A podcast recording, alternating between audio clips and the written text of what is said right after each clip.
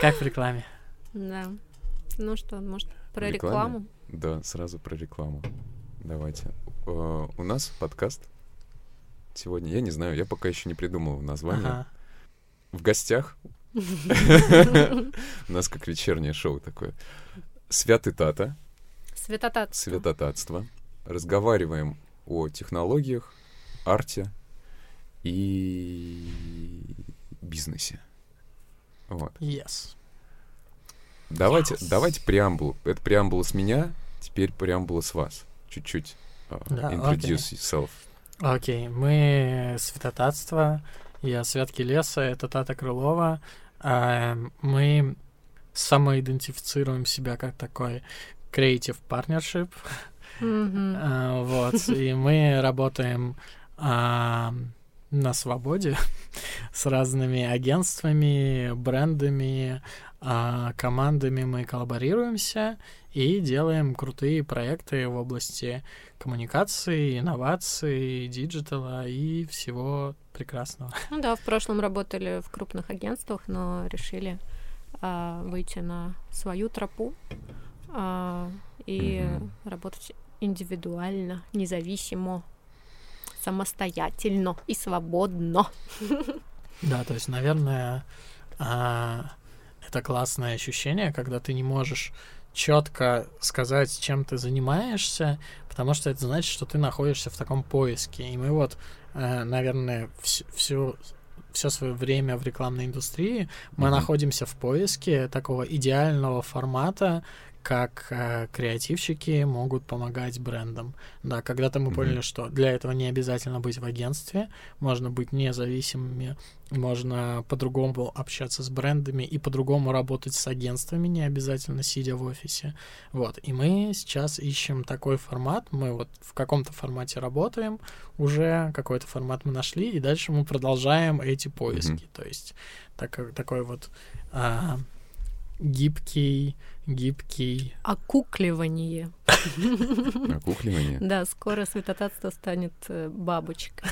Это интересно. А что это за формат? Что это за формат вы такой нашли? Но я бы назвал это коллаборацией. Свободные коллаборации, то есть это не фриланс в чистом виде, как его привыкли воспринимать, когда есть задача, которую агентство э, не может решить сама и э, затыкает свои дыры кем-то на Мгм, стороне, мгм. на аутсорсе. А, это не типичная история, когда вот вам деньги, вот вам бриф, э, как оно. Мгм. Мы рассматриваем каждый бриф м, отдельно. Мы можем не взять его. Мы знаем а, свою цену, цену своего времени и креатива. А, мы знаем, какой мы эффект можем дать. То есть к нам приходят как э, к партнерам на стороне. Мгм. А если к нам приходят как э, вот именно просто к ручкам, а, Окей, ага. да, в Нужно- большинстве нужно. случаев а, не случается. Я Ага, помню, когда мы только начинали искать вот этот формат, ага. а, мы как-то рефлексировали по этому поводу и говорили там с окружающими а, нас рекламными людьми из агентств, с креативными директорами, э, с управляющими креативными директорами. Мы говорили, а, вот э, мы сейчас понимаем, что нам не обязательно сидеть в офисе и в агентстве, чтобы Мгм, работать. Мгм. И, например, мы бы могли с вами, с вашим агентством работать в такой коллаборации, когда у вас есть какой-то а, бренд, на который нужен такой специфический креатив, который мы делаем, да, или еще что-то, что вы нас приглашаете, мы вот так вот работаем, и вообще мы ищем се- сейчас вот такой вот свободный формат для себя. И нам очень часто говорили, что нет, это вы будете фрилансеры, на вас будут скидывать типа всякий шлак из агентств, который никто Мгм, не будет, мгм. не хочет делать, А, но в итоге все обернулось как-то иначе, да, то есть э, во- вот эти вот все пугалки, они не сработали, и у нас э, классные проекты, которыми хочется заниматься, э, которые действительно интересные, и вот этот вот формат, от которого ты действительно кайфуешь и не испытываешь, что называется, выгорание. Да, то есть свободный э, формат, когда ты можешь работать, а можешь не работать. Мы можем свободно а, путешествовать, а, спать Ага. днем, если сильно захочется. Ага. А, пить чашечку кофе где-нибудь э, в парке на траве, когда тепло, и с ноутбуком решать, продолжать решать задачи, брифы, придумывать. То есть э, главный наш компьютер, он у нас на шее расположен и передвигается свободно вместе с нами везде. Многие подумают, что ты про какой-то новый модный девайс. Нет, я не про чипы. Ну, то есть это такая история, где э, заказчик тоже включается. Ну, то есть он даже э, ос- Да, да. заказчик такой, да, в кавычках. Мне... Больше как партнер, да?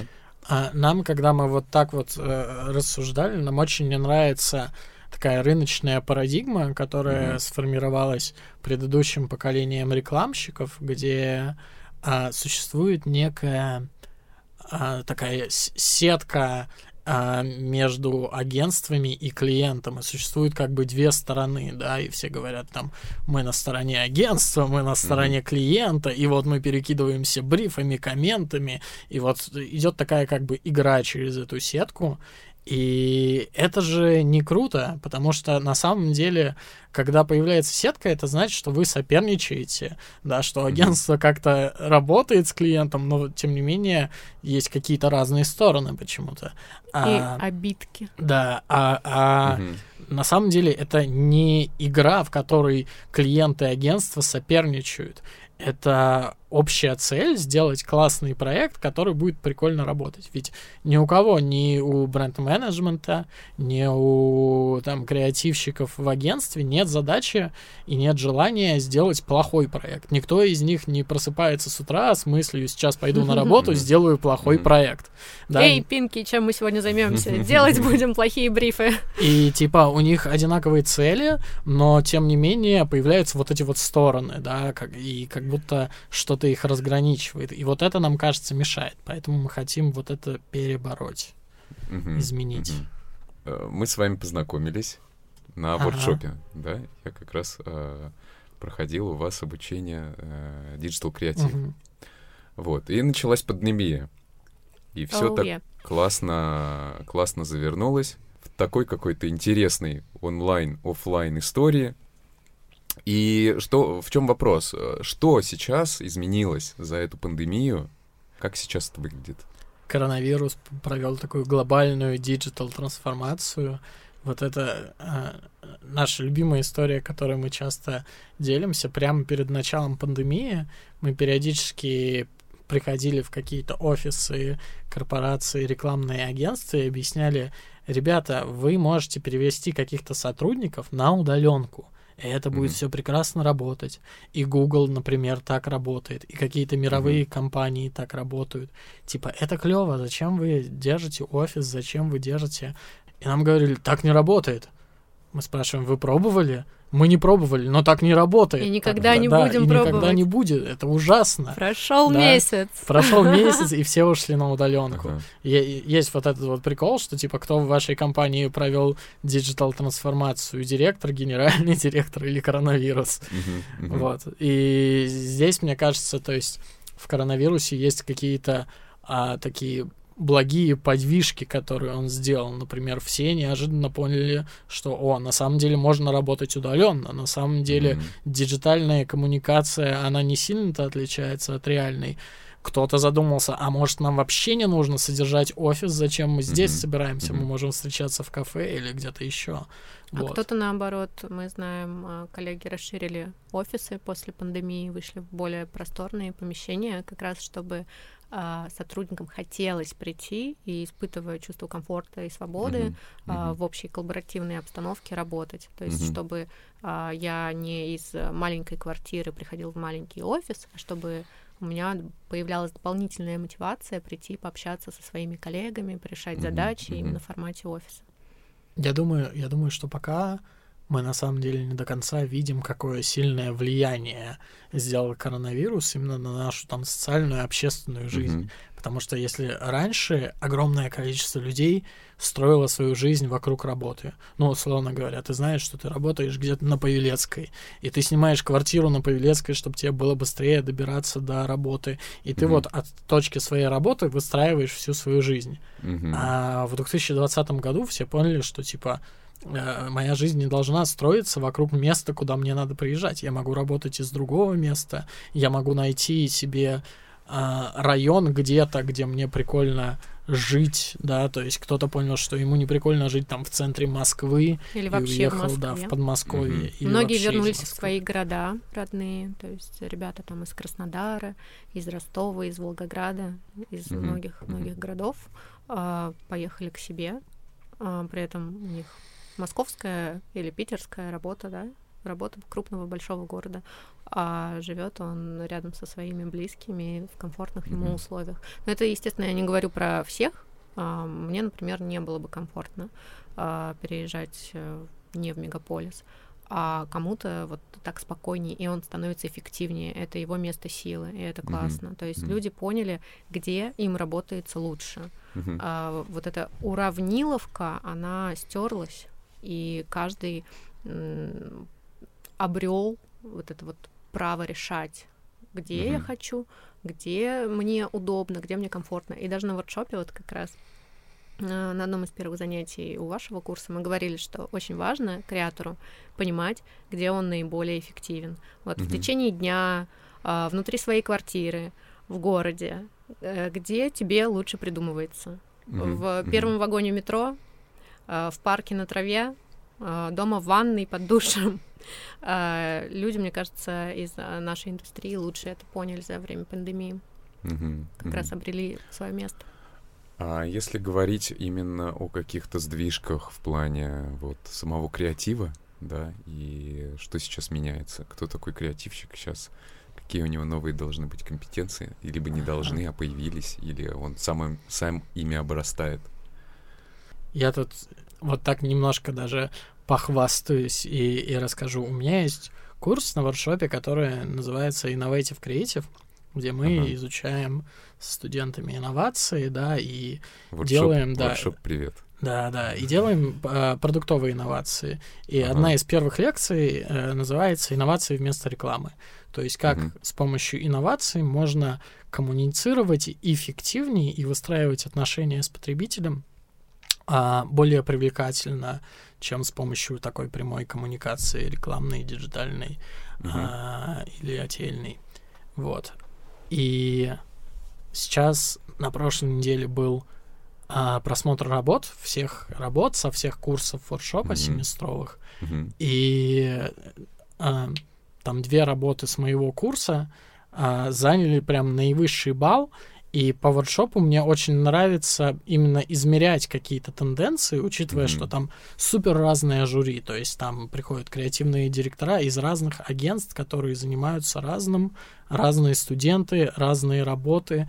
И вот тенденции какие-то можно поэтому отслеживать. И Мгм. когда всем очень зашли, зашла коммуникация именно через инновационность, именно через инновационные продуктовые решения а, среди всех коммуникационных, то мне показалось это очень классной такой находкой вот этой тенденции, что Мгм. действительно ам, вся весь креатив он будет развиваться куда-то в инновационность и в практическую полезность для людей.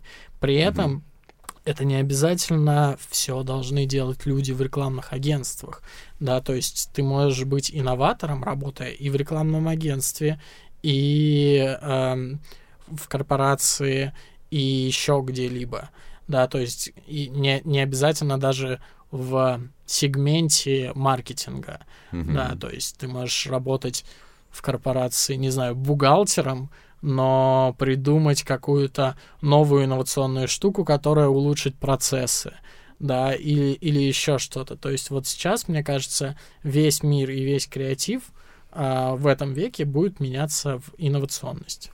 Я это немного иначе назову а, мультидисциплинарность.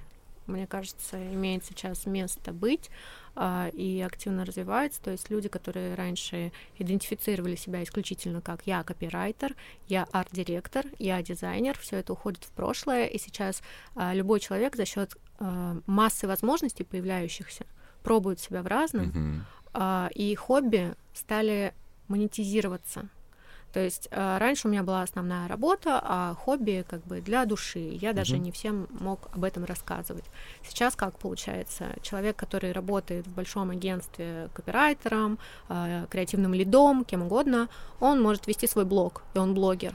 Мгм. А один человек внутри агентства может выполнять разные функции.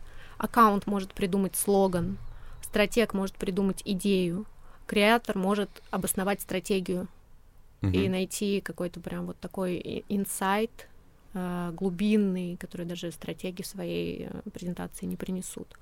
А, И все это настолько индивидуально, то есть э, я не исключаю, что есть те же люди, которые вот, я такой, и я Мгм. только это и есть, и это тоже хорошо, потому что такие люди прям роют в глубину, и они Мгм. очень нужны. Мгм. А, но тем не менее тенденция такова, что люди за счет пробы себя во многом стали реализовывать себя во многом. Вот именно не просто я попробовал и там где-то в тенечке оставил, а я вывожу это на свет. Я об этом начинаю говорить в разных каналах. Изобилие каналов это же тоже То есть ам, происходит. Э, Например, в Инстаграме я один, я художник. А в Клабхаусе все меня знают как креативного директора, и там я так вещаю. А где-то еще я вот еще кто-то. И, э, может быть, я везде один, а может быть, я в разных каналах разный. Вот, то есть вот эта мультидисциплинарность во всем, и в том числе вот просто даже в обычной жизни, как я хочу получать деньги за то, что я делаю, или не хочу. Э, Это вот прям последние годы нам это показывают. Я тоже замечаю, что такие мультидисциплинарные команды начинают Мгм. собираться. Мгм. Да, вот, и абсолютно. они постоянно, они в такой ликвидной с- находятся структуре, и там хоп, какой-то проект появляется, и под него собираются абсолютно разные Да, люди. да. Потом раз они могут а, переметчиться в какой-то другой проект.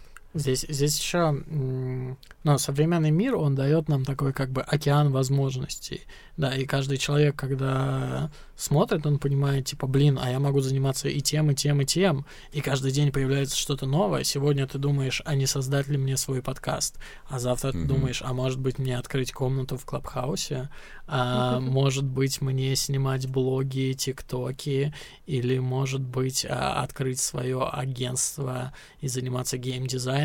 О, а что здесь есть еще интересного, да? И вот этот океан возможностей, в котором мы все пребываем, он заставляет нас как бы примерять разные роли на себя, да, находить какие-то воплощения себя, в которых нам интересно проявляться.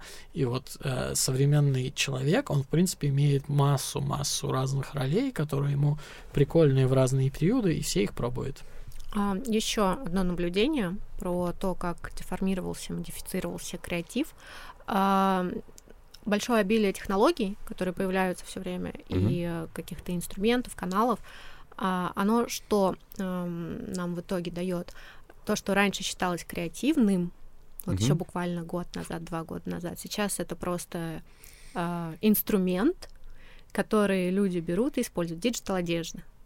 То есть там Мгм. типа два года назад Канны, вот это мы даже обсуждали на недавнем жюрении студентов. Канны — это супер innovative, классно, вайб, это решает вопросы экологии, э, решает инсайт молодежи, что мне нечего надеть для очередной фоточки в Инстаграм. Мгм. Мгм. Сейчас мы берем это, это инструмент. Digital одежда уже не может быть креативом сама по себе, но только-только, если это именно концепт дизайн, fashion, да, Мгм. то есть типа, креатив друг- другого рода. А если говорить про рекламный креатив, это уже просто инструмент, это определенный канал. Чтобы придумать с digital одеждой креатив, нужно отдельную придумывать идею. И digital одежда в этом случае будет только вот э, штучкой, через которую или которую ты используешь. Вот такое тоже наблюдение. Ну да, сейчас вот, кстати, Replicant Fashion, знаете, Мгм. да? Да, поигрались. Да? А у меня седьмой iPhone, я не смог себе установить. Success только начинается. Могу дать погонять. Дай погонять digital одежду. Да. Ты же примеряла там вчера, да, какую-то штуку? Да, я вообще, я очень увлеклась, очень симпатично. Нашла даже для себя новые образы. Не только в digital одежде. а, Там можно примерять луки из обычных э, коллекций, то есть не только вот это вот голографическое, все такое эфемерное, нереальное. Mm-hmm. Вот mm-hmm. H&M платьишко примерила вчера, такая, о, прикольно. Вообще мне очень нравится, как бы, как мир э, диджитализируется, и уже, наверное, ну, какой третий год мы там в лекциях говорим, что вот смотрите, мир реальный сейчас все больше и больше перетекает в digital с каждым днем. И mm-hmm. вот если тогда была а, появлялась digital одежда, и она перетекала, и она продается, сейчас уже я слышал, что Gucci выпустили кроссовки, которые ты можешь а, примерять в реальном времени на mm-hmm. ноге диджитальной, и ты их покупаешь, по-моему, за 12 баксов. То есть э, ты, ты, ты все равно платишь за такой как бы фильтр в, в реальном времени, который работает. Вот, то есть это такая... нереальные кроссовки. Нет, это, это нереальные ага. кроссовки, это digital одежда, а, но но ты ее покупаешь. Да, но ты ее покупаешь как настоящую Гуччи и фоткаешься и показываешь в Инстаграме. Вот. И digital одежда, окей, мы, мы понимаем, что она уже а так всепроникающая в digital е, мгм. разные mm-hmm. бренды стали ее юзать и так далее. И вот мы смотрим, а как же в этом году реальный мир все больше и больше э, перетек виртуальность, и мы видим замечательное криптоискусство, mm-hmm. да, ко- которое mm-hmm. тоже, ну, mm-hmm. до этого, да, как бы как мы представляли себе арт, что это музей, что это аукционы, и вот еще год назад я был подписан на этого, на Бипола, да, я смотрел, что он делает, я же правильно произнес его имя, Бипл, который инстаграм-художник, который каждый день, он собирает такие 3D-шные коллажи разных упоротых штук.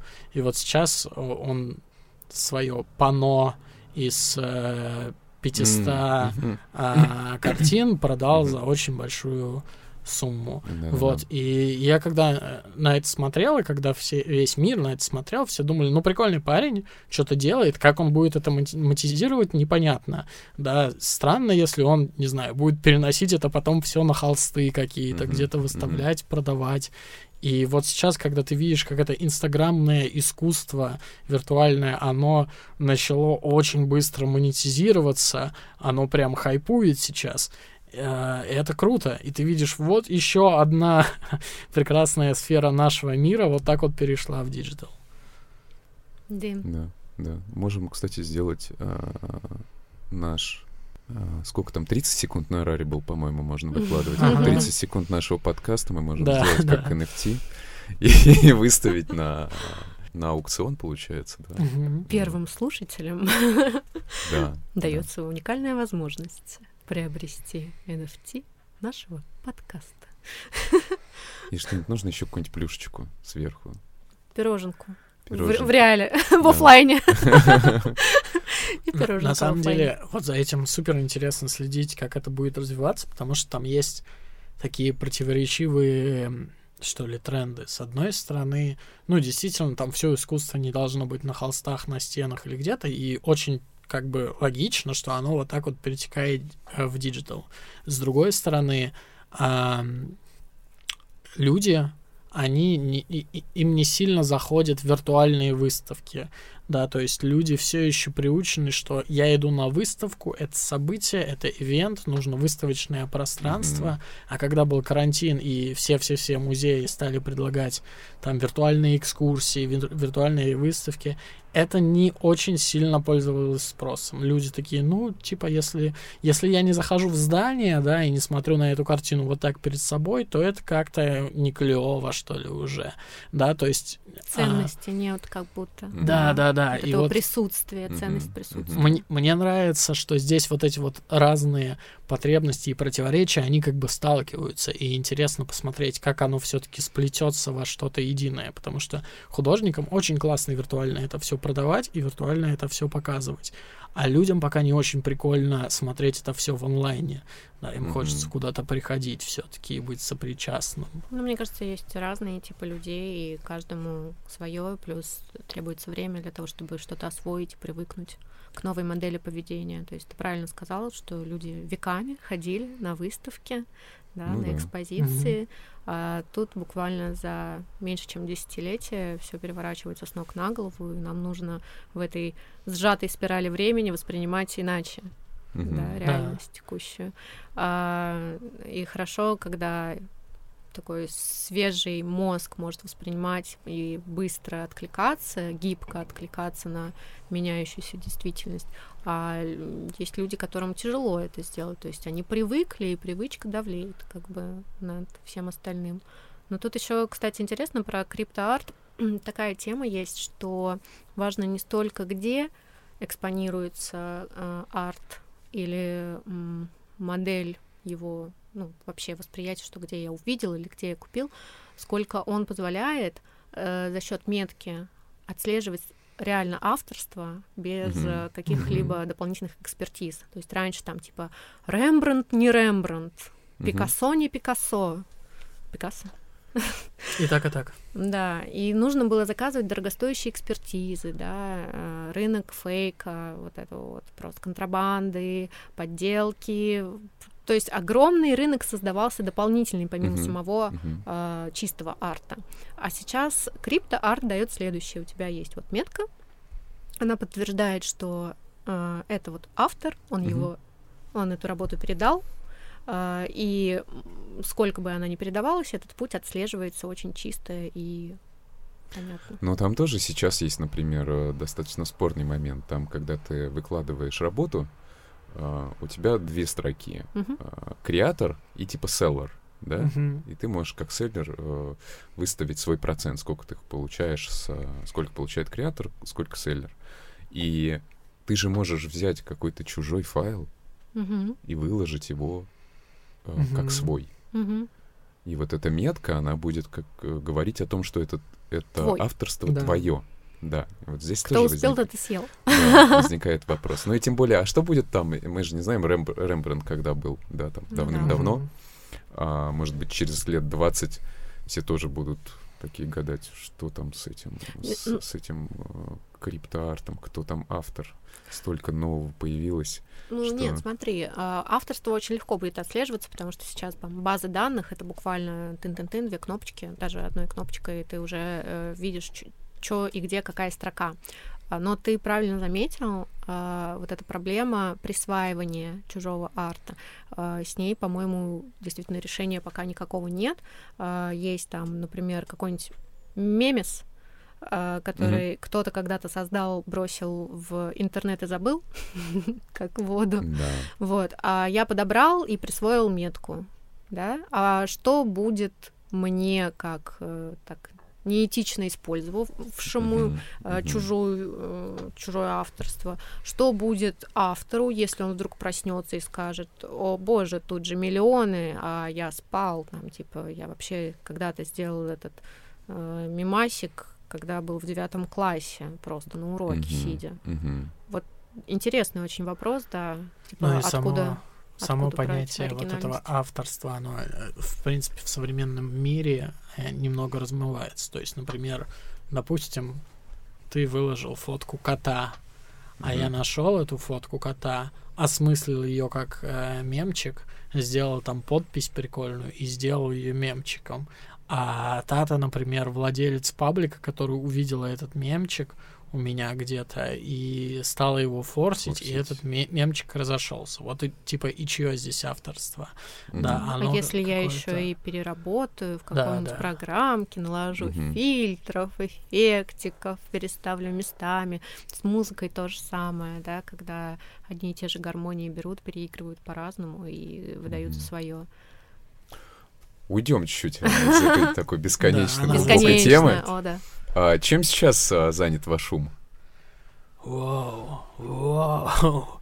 А, Я честно скажу, что максимально ничем. Я когда э, ловлю себя на осознании своего ума, Мгм. а, я его привожу в спокойное, равновесное такое состояние и стараюсь э, ни о чем не думать. Такая ме- медитация э, просто в моменте. То есть я не сажусь там и не медитирую, ом не пою, птичек не слушаю, а просто я понимаю, о, я поймала себя на мысли, да, в своем уме, значит, я могу помолчать внутри. Потому что вот э, громкость всего происходящего, она очень сильно выбивает. Слишком много событий, mm-hmm. слишком э, мощное информационное поле, в котором вот это сознание, оно немножко размывается. Вот, поэтому если возвращаться к твоему вот прям вопросу, чем занят ум, uh-huh. я стараюсь, чтобы он был максимально ничем занят. А если появляется задача, тогда уже за меня там все в голове работает. У меня разные мысли постоянно приходят в голову. А, например, вот сегодня, когда мы шли сюда, я думал о том, почему а, автомобили, вот у них а, лобовая часть, где фары, бамперы, это все, она как будто у всех автомобилей немножко агрессивная. То есть она как бы как-то недобренько на тебя смотрит, Если да? Если в ретроспективу еще да, да, посмотреть, да. то да, злее и злее да, становится. И, и, и они как будто злые тачки. Ага. И я типа думал, а почему? А почему такой дизайн? И почему нам ага. нравятся вот эти злые? Ага. Они же могли выглядеть как-то смешно, как-то по-доброму, да, да. да, а как они жучок. все агрессивные. Вот, то есть там, я не знаю, какие-нибудь а, там типа советские грузовики, они были такие миленькие, Милые, прикольные, да. да, а вот современные легковые автомобили, они какие-то злющие все ездят. Угу. И, ну, например, у меня мозг вот за это зацепился и стал типа разгонять как-то эту мысль, размышлять над этим. Особенно последняя Kia. Kia, я не знаю какая, я тоже обратил ага. внимание, у нее морда как прям как у акулы. И да, настолько да. агрессивная, что ну тебе даже как-то неприятно с ней находиться. Ага. Как будто это акула, которая угу. э, стала угу. э, железной. Такой. Ну, хорошая дешифровка, мне нравится. Мне кажется, если попробовать поразгадывать, да, эту угу. шараду, заданную нам святом, а, и как раз, да, окунуться в ретроспективу, когда автомобили были безобидные, такие глазастенькие, кругленькие, да, такие добряшки с, с распахнутыми фарами. Да, да, да. навстречу светлому будущему, да.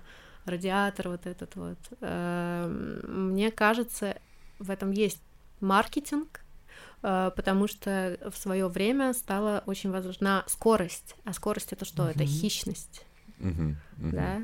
Типа это агрессия, э, то есть там ягуар, тигр, акула, все это вперед, быстрее, быстрее. И когда маркетинговая гонка началась на скорость, там типа 100 км в час, 120 км в час, 200 км в час, кто больше, вот э, стали отображать как бы, да, угу. эргономика плюс эргономика, угу. она всегда такая обтекаемость, вот эту вот удлиненность, сразу резкие более черты. По скорости мы показываем штрихами, резкостью. Ну, то есть это такая, такое отражение эпохи... Гонки такой, да, за... Да, эпохи капитализма, я да. хотел сказать. Вот. А, да, интересно. Если вернуться к вопросу, а, чуть-чуть более глобальный вопрос на самом деле был. Да. Чем занят а, ваш ум с той точки зрения, ну вот глобально? Вот ты просыпаешься и вот только об этом, например, думаешь. Каждый день. Я не буду говорить.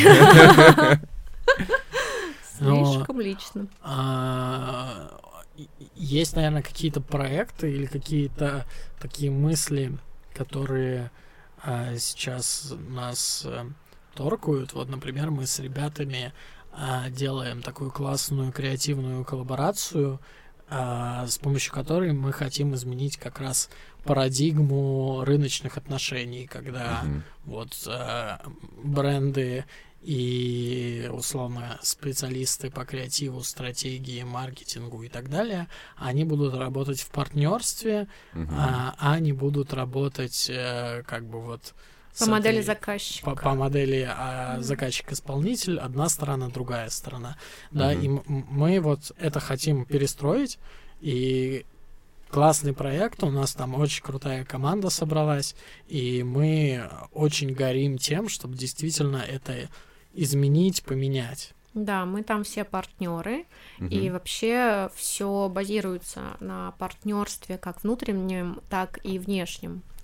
Внутри стратегические партнеры, креативные партнеры, продюсирующие партнеры, угу. бренд-партнеры. А снаружи это бизнес-партнеры, то есть э, клиент перестает быть клиентом, Он Мгм. наш партнер, и он к нам приходит как к партнерам. Слишком много слова партнер. Партнер, партнер, Партнер, партнер, партнер. Да, но тем не менее, то есть такое партнерство во всем, и э, как раз стирается та сетка, о которой говорил Свят э, Мгм. чуть ранее, э, потому что вы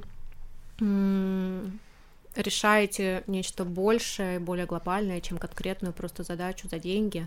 А, Вы строите бизнес, вы- э, мы со своей стороны помогаем э, бизнесу, а бизнес с его стороны дает нам возможности и ищет тоже вот эту помощь и экспертизу, которая у него может не быть ну, по Мгм. естественным причинам. Люди, которые заняты э, деньгами и развитием бизнесов, они часто э, на другом сосредоточены. Мгм. Вот. Мгм. А, и да, это очень круто. И Свят э, сказал, что мы креативная коллаборация. А, и это не просто э, такое словосочетание, как э, очередная креативная коллаборация какого-нибудь художника с кем-нибудь, с каким-нибудь брендом. А, мы это позиционируем именно как альтернативу агентству, Мгм. альтернативу дизайн-студии. То есть это вот новое понятие на рынке, креативная коллаборация. Которая задает формат работы. Формат работы Да. внутри, креативная Мгм. коллаборация разных специалистов и формат работы вовне. Креативная коллаборация брендов со специалистами. мгм. И э, мы назвались равенство, а, потому что вот это вот как раз а, то, что мы хотим транслировать на, на весь окружающий мир, и как мы хотим менять вот эту вот новую парадигму. Да, и как мы хотим вообще дела вести на равных. Так что если э, этот подкаст слушают наши будущие бизнес-партнеры, э, ищите равенство в Фейсбуке и приходите, будем коллаборироваться. Ну или просто напишите нам что. Хорошо. А какие сейчас вот 20% действий а, с точки зрения КПД дают 80% результата в вашей деятельности? Покраска дверей дома. Я сейчас немножко тоже пространно поразмышляю об этом. Я недавно делилась со Святом такими своими наблюдениями. Чем больше я высвобождаю мозг, занимаюсь каким-то творчеством или какой-то такой э, приятной бытовой рутиной, ну, не, не чистка, не знаю, раковины, а вот Мгм, покраска мгм. дверей. Я подбираю краски, я чувствую кисть, вот этот материал, текстуры, все, Мгм. цвета. А, я позволяю подсознанию а, работать за меня в это время. Мгм, Я на самом мгм. деле делаю очень важную вещь. А, Работая как-то физически, разгружая ум, а, я зап- запускаю мощную инкубацию, которая на выходе мне и дает 80%. Приходят быстрые Мгм, идеи, мгм. находится быстрое решение, и потом в более короткое время я просто все поделала. Вот это классное наблюдение. Как раз в локдауне я его открыла. То Да, есть такой ми- а, медитативное немножко, да, Мгм. что-то? Да, что-то находишь, там, не Ага. знаю, с растениями возишься, там, э, переставляешь как-то предметы, пьешь чай, э, выбираешь э, новую мебель, как поуютнее Мгм, обставиться. То есть занимаешься какими-то такими вещами, которые вокруг тебя близко очень. Не работай даже Мгм. в прямом Мгм. смысле. Мне просто кажется, здесь вот есть такая интересная штука, что так как креатив, он в- и креативные идеи, они не очень измеримы во времени, да, то есть нет какого-то там определенного количества времени, за которого придумывается идея, и Мгм, нет мгм. определенных действий, да, поэтому их сложно померить в каком-то процентном процентном соотношении, то есть, наверное, люди, которые должны создавать э, идеи, инновации, какие-то креативные штуки, они просто должны классно, прикольно жить, узнавать что-то новое, проявлять свое любопытство. Вот это вот все их заполняет, заполняет, заполняет. И Мгм. это позволяет им выдавать а, как бы крутые, классные идеи, открытия, инновации.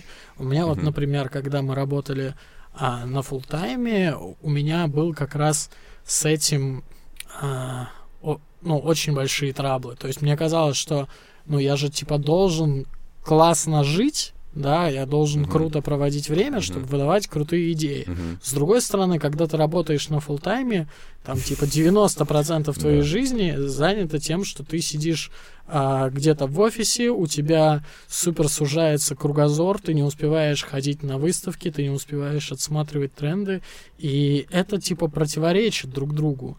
Да, то есть твоя работа Мгм, начинает убивать твою креативность, а так не должно быть. И это очень плохо. Я вспоминаю такой очень интересный пример, как я вот сейчас начинаю осознавать креатив, подходить к нему. Была про, про Пикассо такая история. Когда-то он сидел в э, баре, где-то, по-моему, рисовал что-то на салфетке, но он что-то пил, рисовал на салфетке. И вот он дорисовал, э, э, закончил, начинает уходить, и девушка за соседним столиком, она узнала, что это Пикассо, она говорит, о, а можно я, пожалуйста, заберу вот эту вот салфетку, на которой вы калякали сейчас только что? Мгм. Он так, хватит салфетку, говорит, типа, там, миллион долларов. Она говорит, чего? Миллион долларов? Да вы ж, я, типа, видел, вы, типа, за пять минут сейчас это нарисовали и все это сделали. И он такой, типа, девочка моя, и я всю жизнь потратил, чтобы нарисовать вот это за пять минут. Вот. И, наверное, я вот сейчас также с творческим подходом начинаю осознавать креатив. Да, то есть, э, например, у меня мозг работает очень быстро. Мгм. Я часто придумываю какие-то идеи еще на брифинге. Еще только мы начинаем обсуждать задачу, мой мозг уже начинает мне подкидывать, какие вопросы надо задать, какое направление территория там может быть. Вот такая вот может быть идея. Иногда еще скрипт успевает написать какой-нибудь, если это Мгм. ролик. Мгм. до того, как мы Мгм. успели да, обсудить задачу.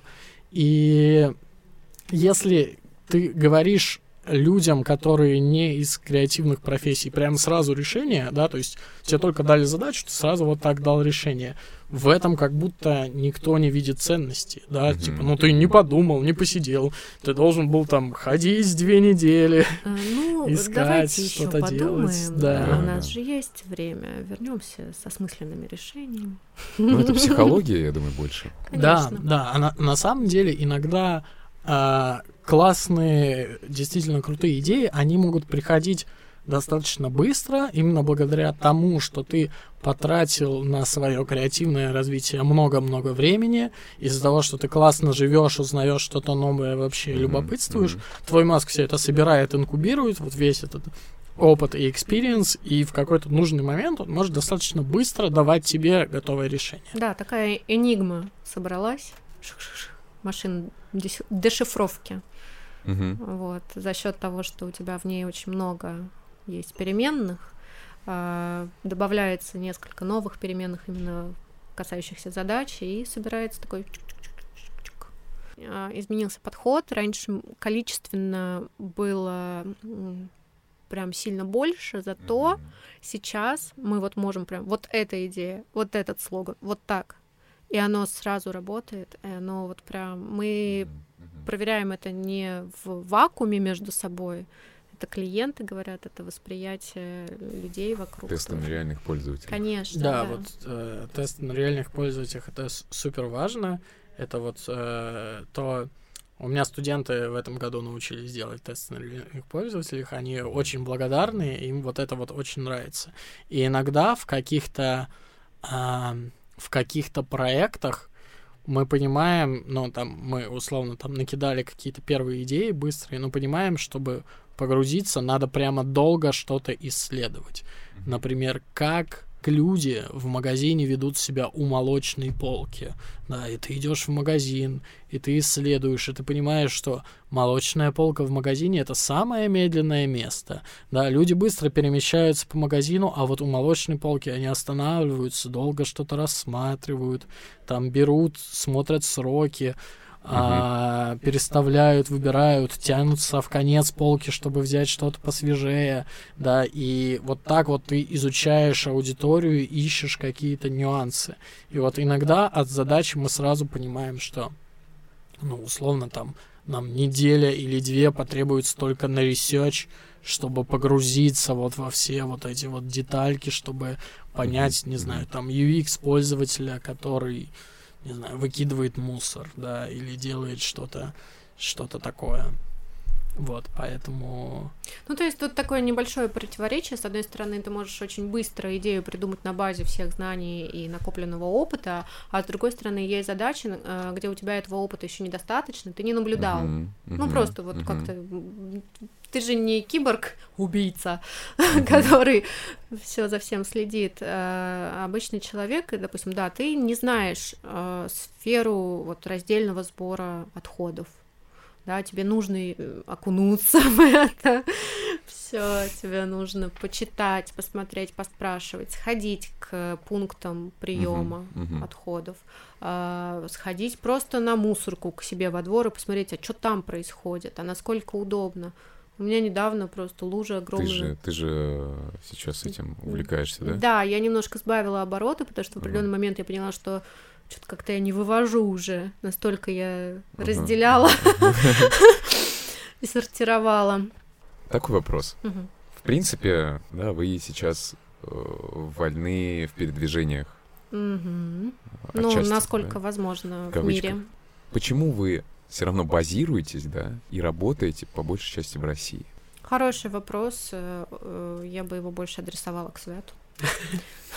Потому что для меня давно есть определенная цель, и есть конкретные страны и города, где я себя вижу.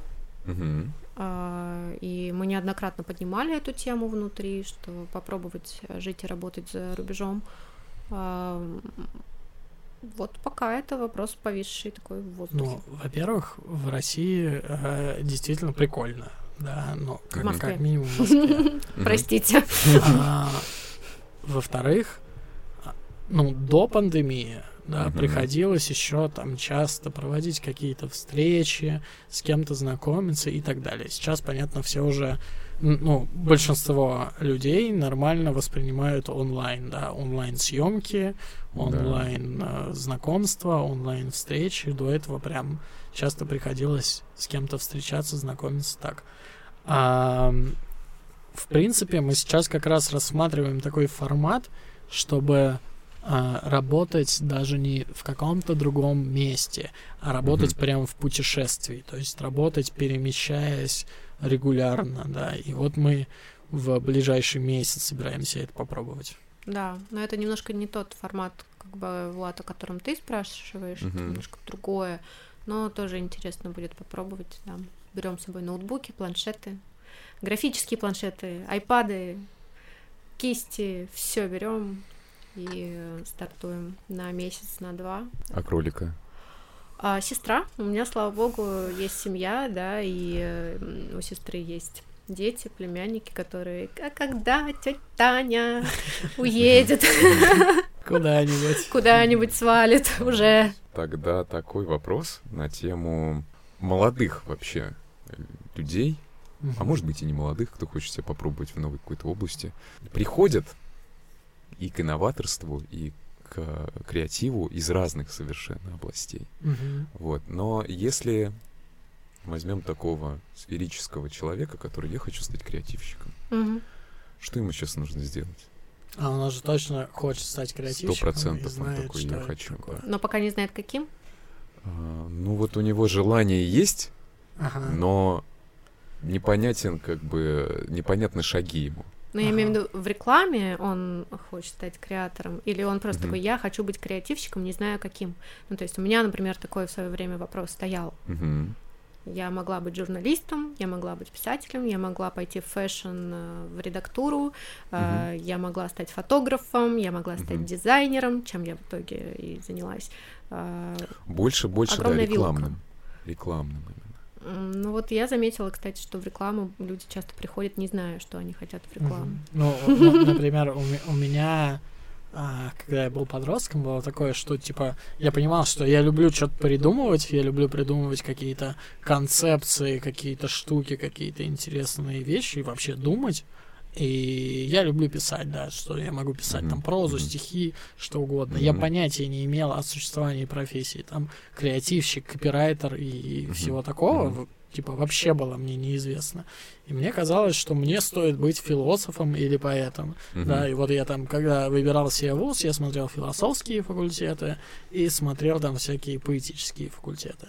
А, ну, в итоге получилось так, что вот меня занесло в рекламу, это было супер неожиданно и супер так правильно, как мне кажется. А, вот, поэтому мне кажется, что на самом деле а, даже не обязательно простраивать какие-то четкие шаги к какой-то цели, чтобы mm-hmm. куда-то попасть. Mm-hmm, вот. Можно пробовать. Но если говорить уже более прикладно, если мы, не знаю, говорим о студенте, который учится mm-hmm. где-то в рекламе, он хочет работать в рекламном агентстве и все такое, наверное, ему стоит э, начинать нарабатывать какие-то проекты, да, начинать нарабатывать портфолио, э, участвовать в каких-то янговских фестивалях, которые открыты. Не то, что они прям прямым путем э, ведут к твоему такому промоушену, и что тебя оттуда будут сразу хантить куда-то, но тем не менее это полезно и для наработки портфолио, да, и вообще для такого дайвинга в индустрию. А, естественно, рекламные школы, рекламные школы являются таким очень классным э, лифтом угу. да, в э, рекламной индустрии в России. Как да, тем более в России да сейчас мире. хорошо все развивается, наконец, в этом плане, что появилась конкуренция, то есть угу. чего очень долгое время не было. Сейчас э, на разный вкус, на разное время, которым ты обладаешь, есть э, решение. То есть угу. у тебя есть два месяца, есть двухмесячные курсы. У тебя есть вот неделя свободная, есть буст-кемпы, э, которые uh-huh, там, типа, uh-huh. запускают э, людей, хотя бы дают им вот этот вот пендель, uh-huh, пинок. А, есть годичные, годовые прог- программы, двухгодичные программы, есть э, уже там та же вышка, где полноценный бакалавриат и довольно неплохо все развивается, потому что уже, мне кажется, наработана индустрией вот эта критическая масса людей, которые сами готовы передавать уже опыт, uh-huh. да, и все ускоряется. То есть мы сами когда-то были студентами, сейчас мы делимся опытом с текущими студентами. А наши студенты там в прошлом году уже middle специалисты этого года и угу. уже тоже могут начинать чему-то учить, э, да, если они понимают там, что хотят и готовы. Когда вот такая индустрия наша вот уже поднараскачалась, и появились все эти люди, и появляются школы, появляется вот этот вот классный выбор. И если еще там пять лет назад э, можно было сомневаться, идти мне сюда, ой, дорого, а идти мне сюда, ой, чуть дешевле, то сейчас mm-hmm. есть даже и на бюджет разные решения. Mm-hmm. Онлайн, офлайн, любого рода. Здесь есть еще такая интересная вещь, что на самом деле, так как мир меняется достаточно динамично, mm-hmm. и всякие пути, они меняются точно так же. То есть твой опыт прохождения по какому-то пути типа 10 лет назад не равен э, такому же опыту прохождения по тому же пути сегодня. Абсолютно. Да, то есть mm-hmm. э, и если, например, мы видим, как э, э, типа вот в современном мире может развиваться молодой креативчик, ну, наверное, вот так, то, скорее всего, через там 2-3 года это будет уже не актуально, mm-hmm. и появятся новые лифты, новые пути развития и так далее. То есть, ну, наверное, молодым ребятам важно слушать какие-то советы, да, что-то узнавать, но свой путь mm-hmm. э, все-таки стоит выбирать и формировать самостоятельно. Ну, потому что, как минимум, мне очень интересно повторять э, чужие пути, mm-hmm. да, то есть мне mm-hmm. не интересно повторить там пути креативных директоров, которые были 10 лет назад. Да, даже... Или пути основателей Не получится, да.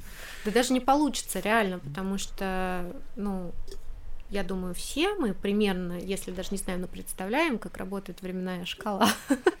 да, у всех по-разному. И э, сетка событий, вот это развилки на любом этапе, э, вплоть до того, что ты проспал какую-то встречу. Ну, типа, ну ага. ну как? Ну, я могу рассказать, как у меня было. Если твоя история связана с факапом, О, ну, есть, ну, можно найти. Вы, у вас есть такой прям факап? А, в британке недостаточно у меня было ресурса на обучение, потому что я параллельно работала, и там угу. были моменты травли вплоть, ну, то есть там вообще сложная очень психологическая была ситуация. И я понимаю, что если бы я в тот момент бросила работу, вот эту вот, угу. блин, fuck up shit работу а, и посвятила себя учебе. Да, я бы потеряла там э, в деньгах, еще как-то что-то у меня бы посложилось не так, но вот на удаление от этого времени я уже понимаю, что это было бы более верное решение. Я быстрее бы пришла к конечному пункту. Я больше вложила бы в образование в британке, там, да. Мгм. У меня не вылетел бы практически год какое-то непонятное месиво. Я не сидела бы потом пять месяцев без работы, там, типа, не зная, идти ли мне в инхаус в банк Мгм. на 70 тысяч рублей. Или идти мне э, супер джуниором в брендинговое агентство на 30 тысяч рублей. А у меня был вот этот выбор. Я выбрала 30 тысяч рублей. Я потом, естественно, очень быстро росла, но на момент выбора я не знала, что этот рост будет. Это был риск, вот. И факап был в том, что часто я боялась принимать какие-то судьбоносные решения, а часто я их делала, и это был не факап, я компенсировала. Мне удалось так балансировать. Я, я помню, у меня тоже были такие misunderstanding, когда ты не очень понимаешь, куда, собственно, в какую сторону правильно повернуть. Я а, на таком примере расскажу. В России а, как бы университетское рекламное образование, оно супер расходится с индустрией, прямо, Ага. прямо очень Ага. сильно. Я помню, у меня была такая прикольная развилочка, а, когда я учился в универе на рекламе, и в то же время я начинал уже участвовать в каких-то янговских рекламных фестивалях. Мгм. И вот в один день был фестиваль, куда мы подали работы, и там была очная защита. То есть ты должен прийти на фестиваль и рассказать свою идею. Мгм. И в этот же день у меня был зачет в ВУЗе по какому-то предмету, не особо, ну, маркетинговому, но не особо важному. И я помню, что я прихожу в универ и говорю, как бы, у меня вот именно в этот день так совпало, что ваш зачет совпадает с э, защитой на рекламном фестивале. Я как бы как специалист вот развиваюсь, как бы поэтому мне стоит туда идти. И несмотря на то, что в другой день там можно было что-то пересдать, мне сказали, что типа нет, нет, все нельзя, только в этот день вы можете, потом ведомости закроют и все такое. Мгм. И я вот думаю, что типа с одной стороны я ж типа очень много типа, а, я а, как бы не развлекаться иду, да, а я Мгм. иду заниматься напрямую своей профессией, да, и почему как бы универ мой это не очень приветствует. И мне было непонятно, то есть мне сдать зачет, который такой вполне реальный, да, вполне ощутимая такая Мгм. логичная выгода, да, или пойти э, презентоваться на каком-то фестивале, и, может быть, из этого что-то получится. И я помню, тогда я а, слился с зачета, да, мне поставили там что-то, там, неявку, я Мгм, не помню. А, пошел на фест, а, там, я помню, Пономарев тогда жюри еще был. А, вот, и я презентовал идеи на фесте, мы взяли там какие-то бронзы или что-то такое, и после этого я, по-моему, получил свою одну из первых скидок в воркшоп, которая потом, ну, очень сильно такая вот цепочка интересная сложилась. И вот если бы я в тот момент подумал, что нет, государственное образование, зачеты, вот это вот все важнее, то, наверное, бы оно вот так вот не сработало. И иногда мы Мгм, оказываемся в таком в такой ситуации странного выбора, да, интуитивного, скорее больше, чем какого-то логично, а, логично какого? Обоснованного. Да, логично обоснованного. Вот. И Подкидываю вот слова мне, бесплатно. мне кажется, в- в- вот это вот интересная, интересная такая вещь. Я Мгм. здесь поделиться хочу а, одной своей такой находкой философского рода, а, как раз про развилки. Я это назвала теорией ловушек. Ну, типа, у меня есть своя собственная теория ловушек. А, Так. На чем она основывается? Чем больше ловушек по жизни ты расставишь, тем больше шансов, что хотя бы одна из них сработает, и довольно Мгм. мощно. А, например, то, что говорил вот Свят, это была бы одна из ловушек, фестиваль. Да? Я туда закинула удочку. А другая ловушка, я бы познакомился с кем-то на каком-то мероприятии. Просто Мгм, не побоялся бы заговорить и представиться. И показать какие-то, может, самые первые свои работы. Или сказать, я ничего не умею, но хочу. Ну просто, Мгм, да? мгм. Вот любой вот такой шанс. Там, а, я сделал свой первый какой-нибудь э, даже кривой, но сайт. Э, И где-то в соцсетях его еще дополнительно по, попиарил. Там л- лендос запилил с каким-нибудь мгм. артом, с какой-нибудь Мгм. креативной идеей, с чем-то, с продуктом, что угодно. А, Может быть, будут смеяться. Мне пофиг, я поставил ловушку, Мгм. да. А, Я начинаю бить татуировки. А, Покрас Лампас начинал с татуировок. Да? М, Да, Интересно. да. А, Я начинаю бить татуировки, да, просто, ну, самовыражаясь, э, зарабатывая таким образом деньги. Это ловушка. Это ловушка для вот этой, а, ну, я бы не сказала удачи, для реализации, для реализации возможности. Да, и чем больше таких ловушек ты понаставишь, тем ам, успешнее, вероятно, будет вот э, твоя как раз реализация. И э, возвращаясь к самому вот этому искомому вопросу про то, что делать человеку, который решил стать креатором, в рекламе, не в рекламе, это не так важно вообще, кем ты решил стать. Просто мой такой совет, может быть, он абстрактным кому-то покажется, но я бы говорила, расставляй ловушки. Мгм. Просто keep going. Классный, классный совет. Да.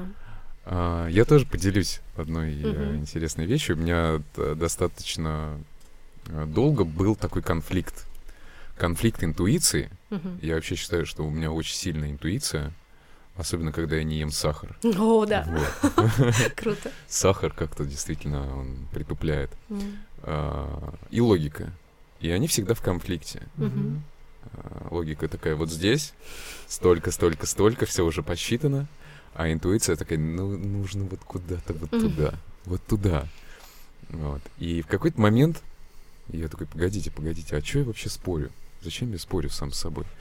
И я сделал так, окей, вот интуиция, значит, я тебя слушаю, вот куда ты говоришь, я залетаю, а вот ты, логика уже, уже на месте, Yeah. начинаешь работать и по максимуму как бы э, результата там получать. Круто. Да, и очень классная стратегия, которая сэкономит кучу времени, кучу Круто. энергии и дает действительно хороший результат. Мгм. Тоже Вот. я себе цап-царап немножечко это. Ло- Логика, кстати, вообще, несмотря на то, что она часто выручает, и такая полезная штука, иногда слишком сильное полагание на логику может быть губительным.